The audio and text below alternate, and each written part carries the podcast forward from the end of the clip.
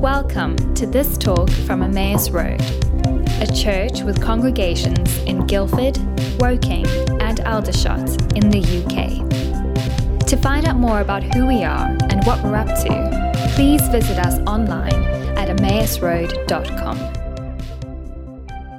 And to the angel of the church in Laodicea, write The words of the Amen, the faithful and truthful witness, the beginning of God's creation.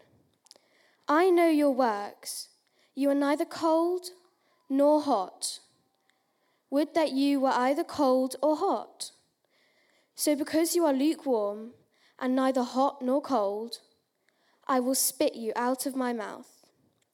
For you say, I am rich, I have prospered, I need nothing, not realizing that you are wretched, pitiable, poor, blind, and naked. I counsel you to buy from me gold refined by fire, so that you may be rich, and white garments, so that you may clothe yourself, and the shame of your nakedness may not be seen. And salve to anoint your eyes, so that you may see. Those whom I love, I reprove and discipline. So be zealous and repent. Behold, I stand at the door and knock. If anyone hears my voice and opens the door, I will come in to him and eat with him, and he with me. This is the word of the Lord. Thanks, be good. I, will take your phone if you like. Thank you very much. That's brilliant. And um, just the rest of the youth, it's great to see you in the service this morning. Lovely having you here. Um, I don't know if, um, like, casting my mind back a long way, a long time ago when I was uh, a teenager, I went on um, a camp, and the only, and I was there for a couple of weeks, and the only means of communication was letters.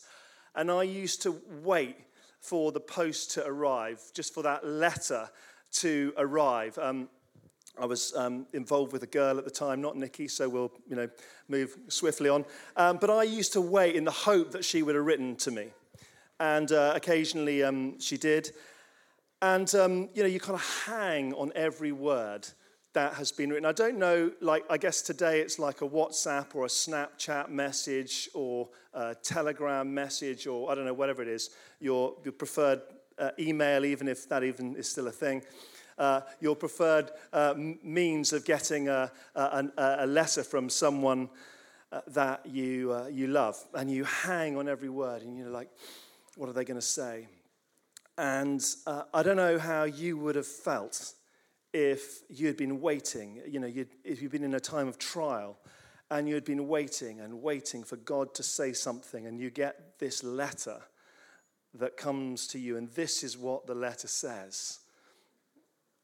Well, you heard what the letter said. Let me just read it to you again. I won't read it as well as we've just heard it, but let me give it a go. These are the words of the Amen, the faithful and true witness, the ruler of God's creation. I know your deeds. And you can imagine, like, yeah, what, what? You're neither hot nor cold. I wish you were one or the other. So because you're lukewarm, I'm going to spit you out of my mouth. Well, that's a love letter right there, isn't it? You say, I'm rich, I've acquired wealth and, and don't need anything. You know, you think you've got it made. But you don't realize that you're wretched, pitiful, poor, blind, and naked. Doesn't get, not getting better, is it? There's not kind of like, it's not one of those sandwiches where it's like something good and something uh, in the, the, the, the bit that people really want to say and then the other nice bit at the end. This is just like, boom, God straight in there. I counsel you to buy from me gold refined in fire, so that you can become rich, white clothes to wear, so that you can cover your shameful nakedness, and salve to put on your eyes, so you can see. It does get a little bit better after that. Those I love, I rebuke and discipline, so be earnest and repent. Here I am. I stand at the door and knock. If anyone hears my voice and opens the door, I will come in and eat with that person, and they with me. Now, we live in uncertain times, which is why the the theme of the series is Strange Times. And I was talking to a friend the other week, and they made the point that just when we seem to be getting to grips with whatever it is that's happened, something else comes along and replaces it or is added on top of it. So let's just rehearse the last sort of few years Brexit, COVID, war in Ukraine, cost of living crisis, rising fuel bills, three prime ministers in the last three weeks, or slightly more, but an economic crisis. Thing after thing after thing, one on top of the other. And psychologists and sociologists say that what's happened is we've reached surge capacity, which basically means that our adrenal and emotional systems cannot cope with much more. And I don't know about you, but sugar and caffeine are no longer working uh, uh, for me. And it can leave us feeling sort of collectively disorientated, I guess, a little bit, and possibly slightly cynical and uh, slightly jaded, at least about some things. And there are all sorts of strategies that we adopt to help us to manage through uh, times like that. One of them is digging our heads in the sand and hoping that it will go away. The next one is a favorite of mine, which is getting busy in order to distract ourselves from what's actually going on. Another one is isolating ourselves. Some people binge watch box sets on their preferred streaming platform. Some people uh, have tried cold water immersion. I do highly recommend it. And other people do breathing practices or mindfulness apps or whatever else uh, you might be trying. And then other people facing, try to face the situation head on and work out how we can fix it or at least be a little bit more uh, in control, while at the same time understanding that control is essentially a myth. None of us are in control of anything other than possibly ourselves, and even then, uh, not all of the time. Other people pray. What's been your strategy? And if you were to be honest, how well has it been working for you? Because Jesus made the point that in this world we will have trouble. And he went on to say in Matthew 24 12 that because of this and the increase of wickedness, the hearts of many will grow cold. And the thing is, prior to the last few years, actually, we have never lived in a time where we've had it in the words of Harold Macmillan so good. No generation before us has enjoyed the level of comfort and health that we, uh, we have. Some of us can remember it slightly better than others, but it, you know, we all can think back to a time when things were better, though, of course, we often look through you know, history through rose tinted glasses and remember the good things, not the bad things. But anyway, you get the gist. We have had it good up until recently for a very, very long time. And that in turn can have implications for our souls, can't it? Uh, Comfort can breed complacency, and complacency can cool our hearts. So the question is how do we keep our hearts hot in an uncertain world?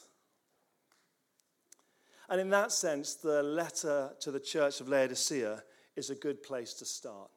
So let me just set it in context quickly. Laodicea was a wealthy city. It stood at the junction of several trading routes uh, which meant that it had lots and lots of traffic, people going through that. And because of that, it became wealthy. It was a banking center uh, for the region.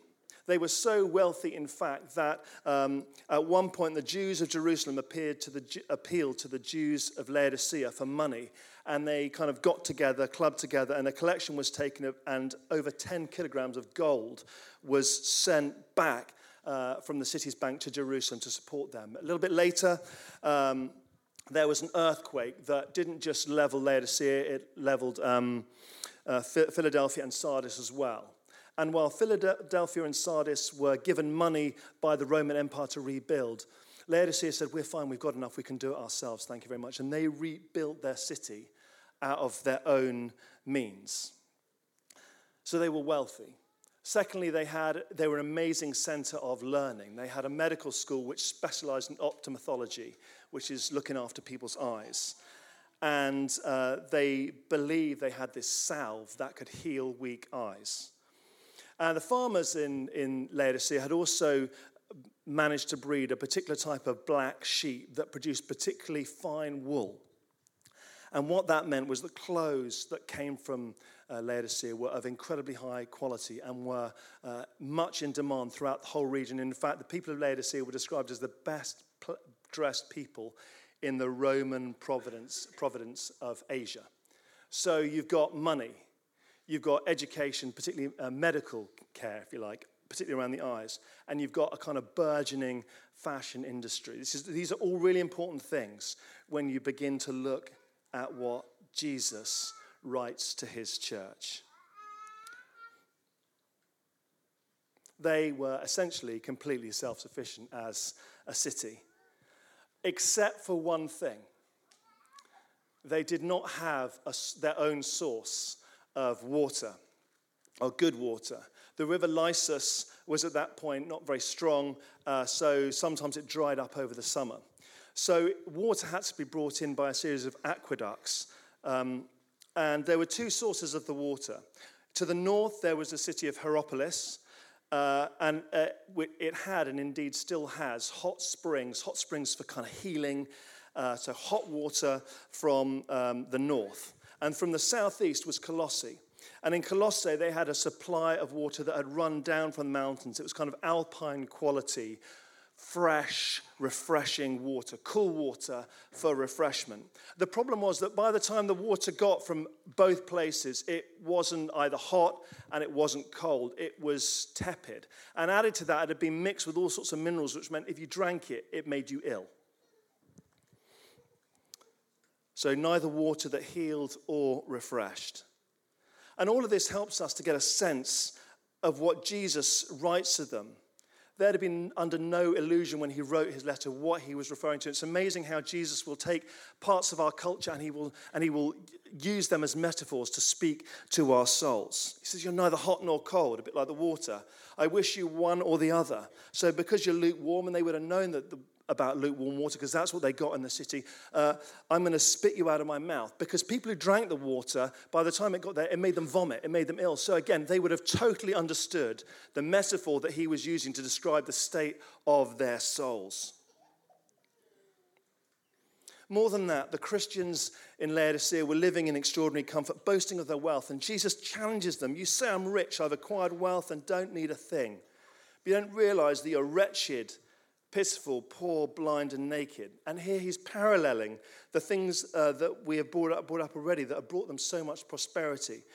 You are poor despite being the banking center of the region. You're blind despite the fact that you've got a medical center and you've got salve that's supposed to make people's eyes better. You're naked despite the fact that you're famous for your fashion industry. You see what's going on? In other words, the very things he's saying that you think make you self sufficient have become the things that have got in the way of your relationship with me.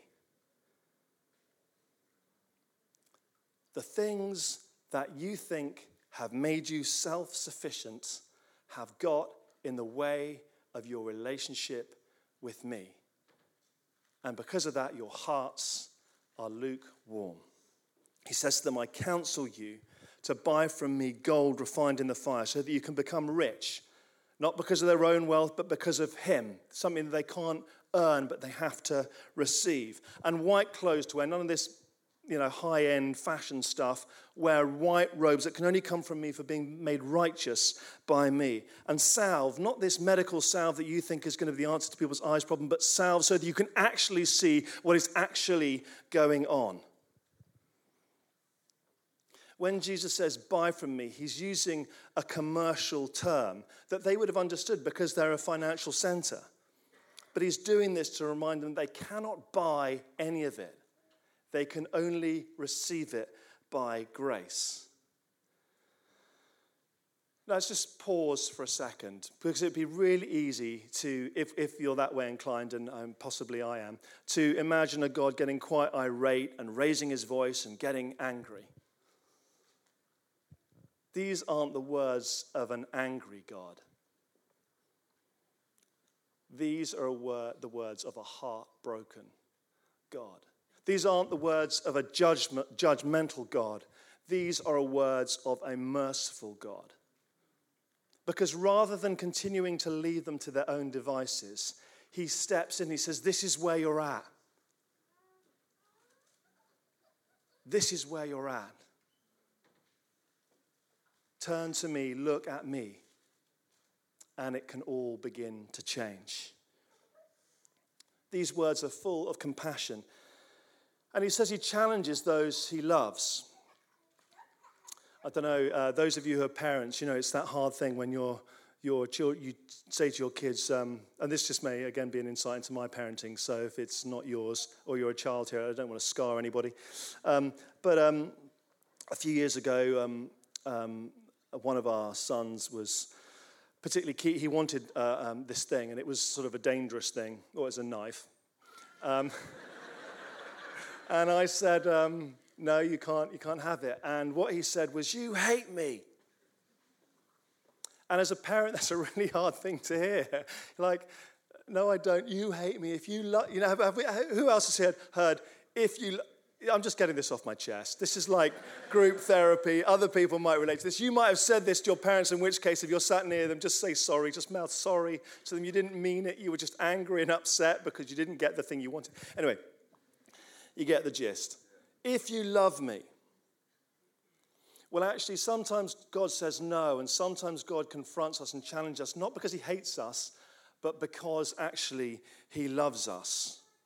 And the Greek word he uses for love isn't the usual word that's used, which is agape, which is kind of like decision love, like choose to love. And as a parent, there are sometimes when I choose to love my children.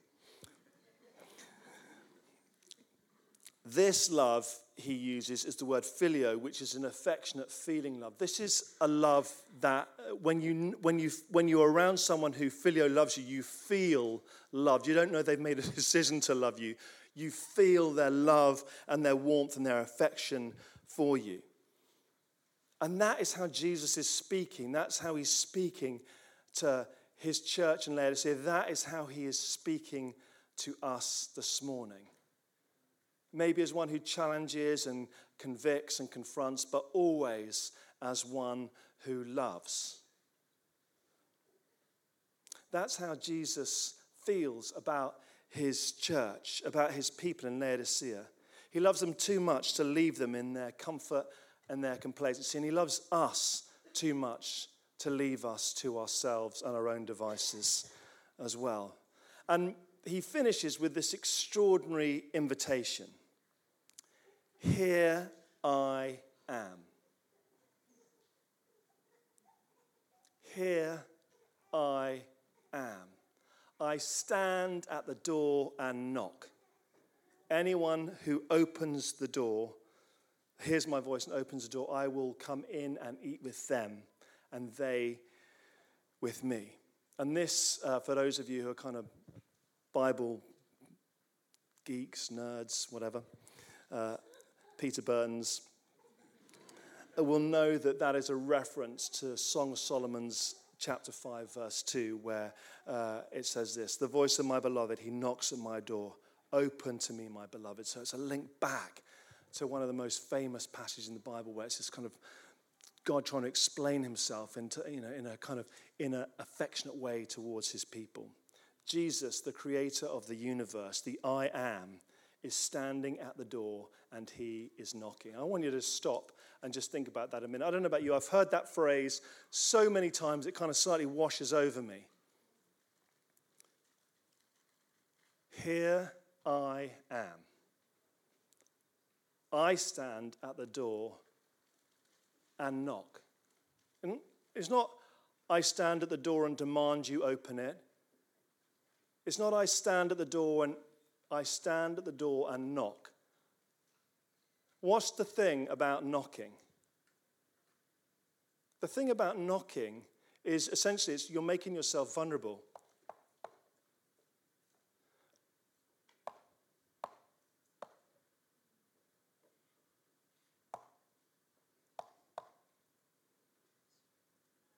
Because the person on the inside decides whether the door gets opened or not.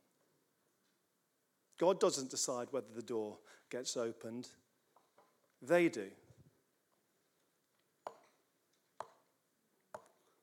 God doesn't decide whether the door gets opened. We do. And if they open the door, he promises to come in and eat with them. This is a symbol and a picture of intimacy and of deep friendship. So, what does that mean for us? I want to ask you a question that my sort of spiritual director person asks me whenever I see him, which is how is your heart? How's your soul?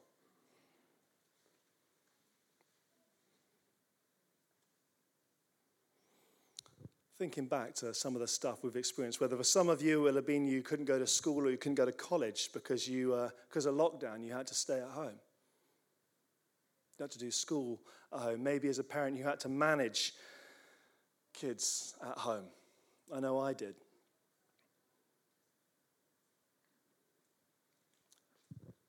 How's that impacted you? How's your soul? Maybe uh, that's not you. Maybe actually you're doing pretty well. You know, you lived in a place with plenty of space. You could, you know, disappear off a couple of times a day and no one would even know into the countryside. Uh, maybe financially things are okay for you. You're not worrying about fuel bills or the rising cost of living. You're fine. How's your soul?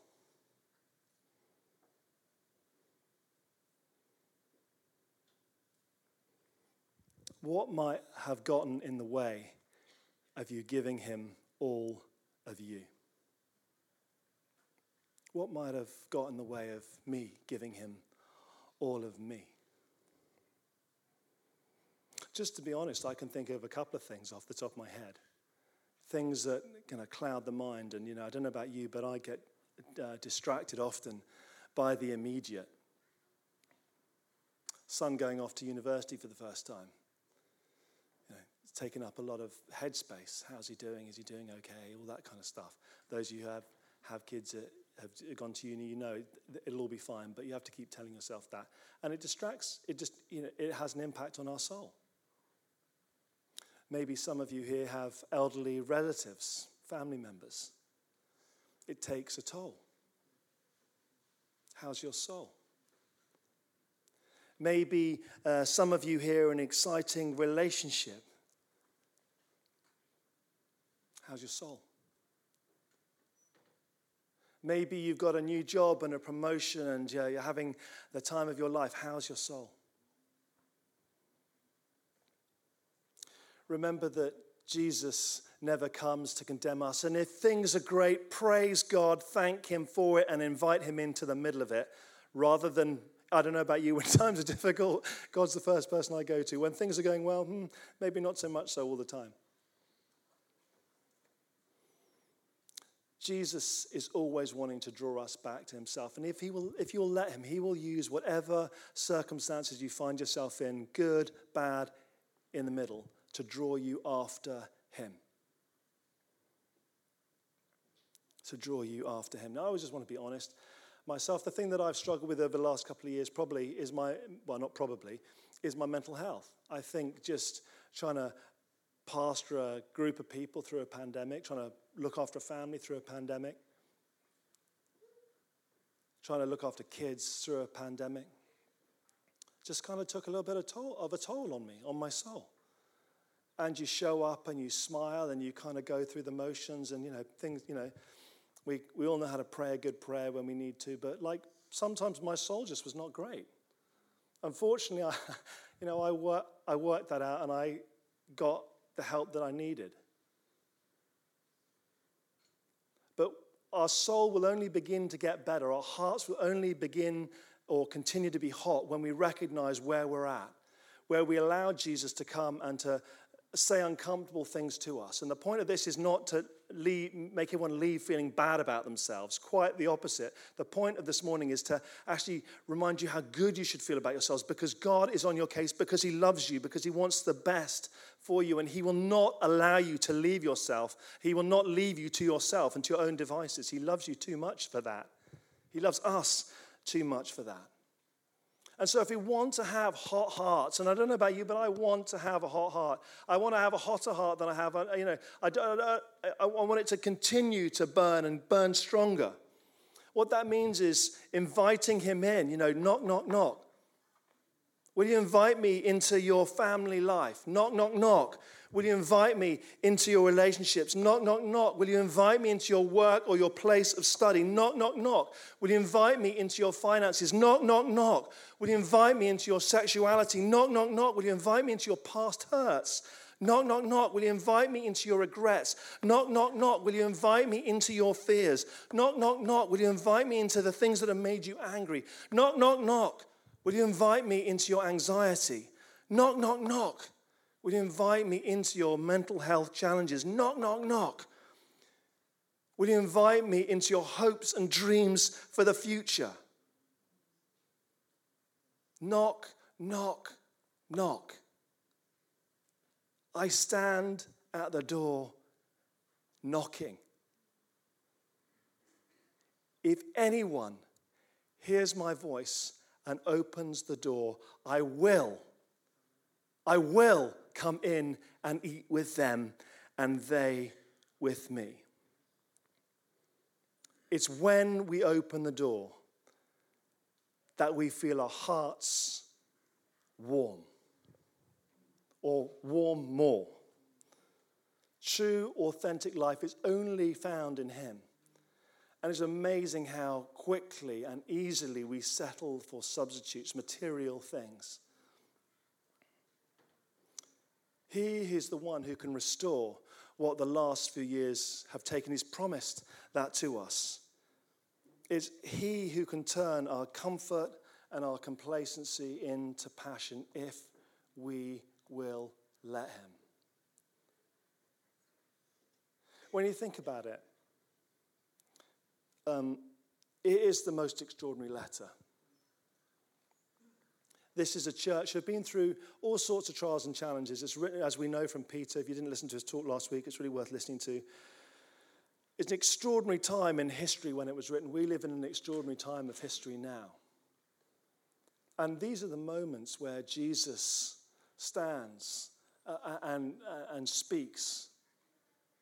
Because it's not enough just to get by, it's not enough just to settle God wants his people and specifically his church to be a light to the world. You know, it's Halloween tomorrow.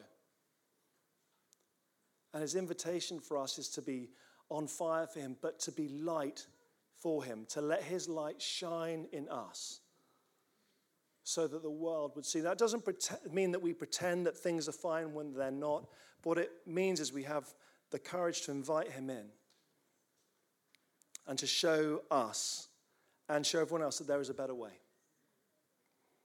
So I'm going to invite the band to come back up um, and play sweet sounds of something. I don't know what exactly. Uh, why don't we stand together?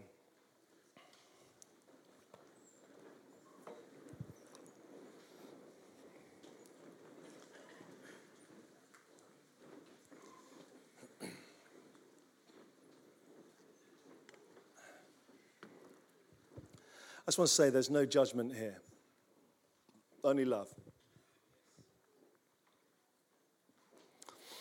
So I want you to close your eyes for a second.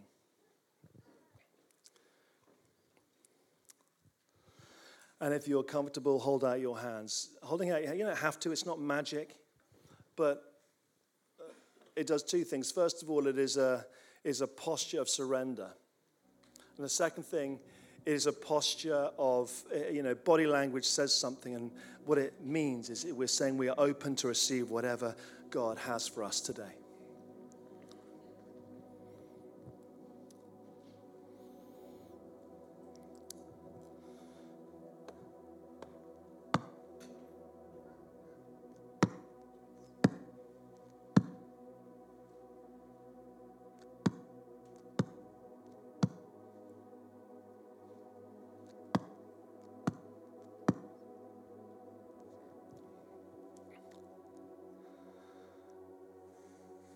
What door is He knocking on in your life today?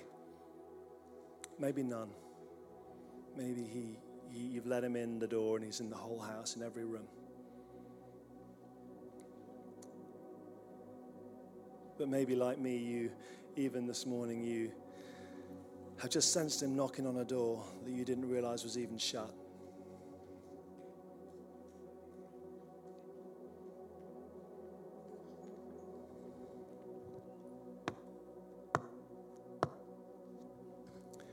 Here I am. I stand at the door and I'm knocking. If anyone hears my voice and opens the door, I will come in and eat with them and they with me. I will. I will. I will. I will come in and eat with them. And they with me. So I just want you to think what is that door that he's knocking on? And as you have your hands open, that's you're giving him that thing. I'm giving him that thing. Lord, we come to you and we hear you knocking, and we know you're knocking because you love us. Desperately, passionately, relentlessly, you love us.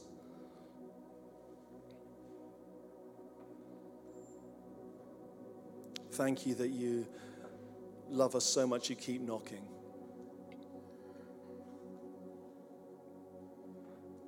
Would you come? Lord, we open that door. And in your mind's eye, I just want you to imagine opening that door and Jesus is standing there looking at you. What's the look on his face? He's smiling.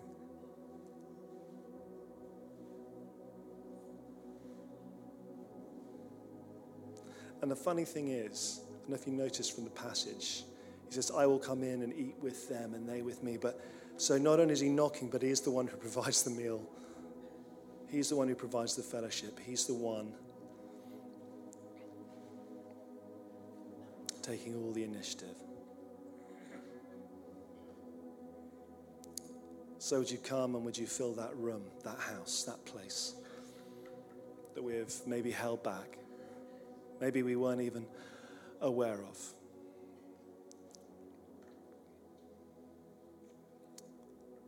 And we invite you in. We invite you in. Holy Spirit, would you come and would you move amongst us now? Come, Holy Spirit. We know you're here, but we pray that you would. for want of a better phrase, turn up the volume. Increase our awareness of your presence of your goodness and of your love for us. Come, Holy Spirit.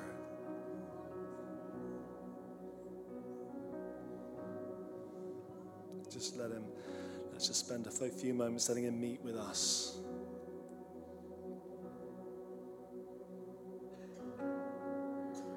I just sense for one or two of us, and this is said with a smile on his face, a glint in his eye, this is not a negotiation.